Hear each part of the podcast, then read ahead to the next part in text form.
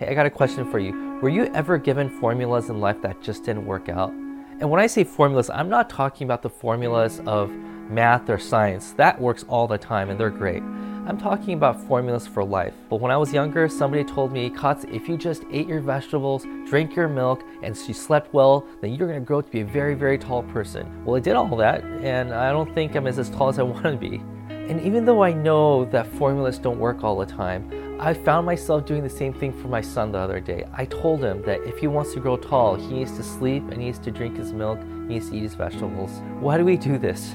It's because formulas bring us comfort. It makes life predictable.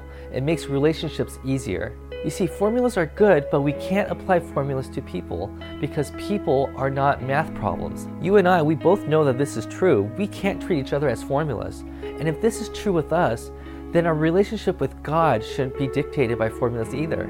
But we do this all the time. We say things like, if I pray hard enough, then maybe He'll grant my desires. Or if I'm on my best behavior, He'll do X, Y, and Z. And we do this because we want God to be predictable. We want to be able to control God in some sense. I think deep down inside, we all know that we're not supposed to treat God that way. But formulas help us put God in a box. To know that God is wild and He could do whatever He wants, it's an inconvenient truth. See, in the Bible, there's a book called the Book of Luke, and it's a biography of Jesus, and we see that interesting theme woven throughout that book. You see, at the end of the second chapter of Luke, we see Jesus as a 12 year old, and he and his parents are on a family trip to the temple in a city called Jerusalem, which is in the southern part of Israel. So we know that it took him a long time to get to Jerusalem because they came from the northern part of Israel called Galilee. The passage we're looking at today doesn't inform us what they did there or how long they stayed there because that's not the point of the story.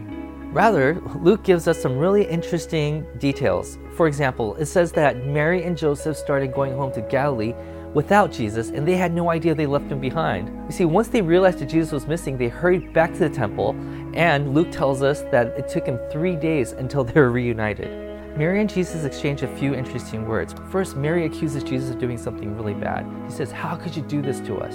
And then Jesus concludes the dialogue by saying, Well, didn't you know I would have to be at my Father's house? And the word had to be is the word necessary, that it was necessary for me to be here.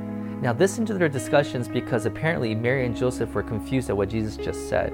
But in the very next verse, verse 51, Luke tells us that Mary treasured all these things in her heart. Really? How can she treasure something that was so confusing? And more than that, losing your son for three days is not something I want to treasure. Now, of course, Luke was making a bigger point here.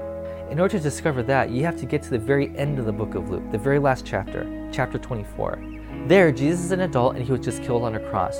There are two adults leaving Jerusalem towards Galilee, and they're completely bummed. And they're bummed because they went to the temple to see Jesus, and now they're leaving without him. Now, as it turns out, these two guys are talking to each other, and we get to listen in on what they're saying. And according to their dialogue, it's been three days since Jesus died on the cross. Now, midway, Jesus joins in on that journey and then starts having a conversation with them. Now, at the time, the guys didn't know that he was actually Jesus and accuses him that he has no idea what's going on. Jesus goes on to teach them that the suffering that happened on the cross had to happen. That's that word. It was necessary for it to happen. So let's get this straight. There are two adults leaving Jerusalem without Jesus, three days, accusing Jesus, and it was necessary. Yes, Luke meant these two stories to be connected to each other. Did you see the similarities? Well, how about the differences?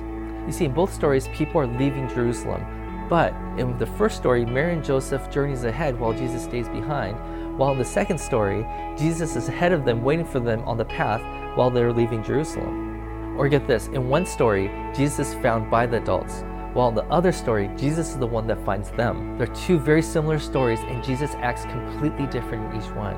So, what point is Luke trying to make here? Well, maybe you were taught that God is always ahead of you in your life. That's true, but if you follow that like a formula, then you would not think to look behind you to see if God is still at the place you just left. Maybe God is calling you to reconnect with an old friend and that God is working there and He wants you to be a part of that. But the opposite could be also true. Maybe you were taught that God was in the past, and that's true. But if you kept on looking at what God has done in your past, then you might miss out on the great things that God has for you in the future. You see, Luke is reminding us that God is free to act the way He wants. Yes, He'll be consistent and confined by His character, but within that, He can do whatever He wants. He's teaching us that God is unpredictable, that we need to seek Him out each step of the way. Just because God acted one way in one part of your life doesn't mean He's going to act the same way in another part of your life. You can't put God in a box. God is unpredictable, that we need to go deeper with Him. You see, God is not a formula, He is more than that. He is a relationship because He is love.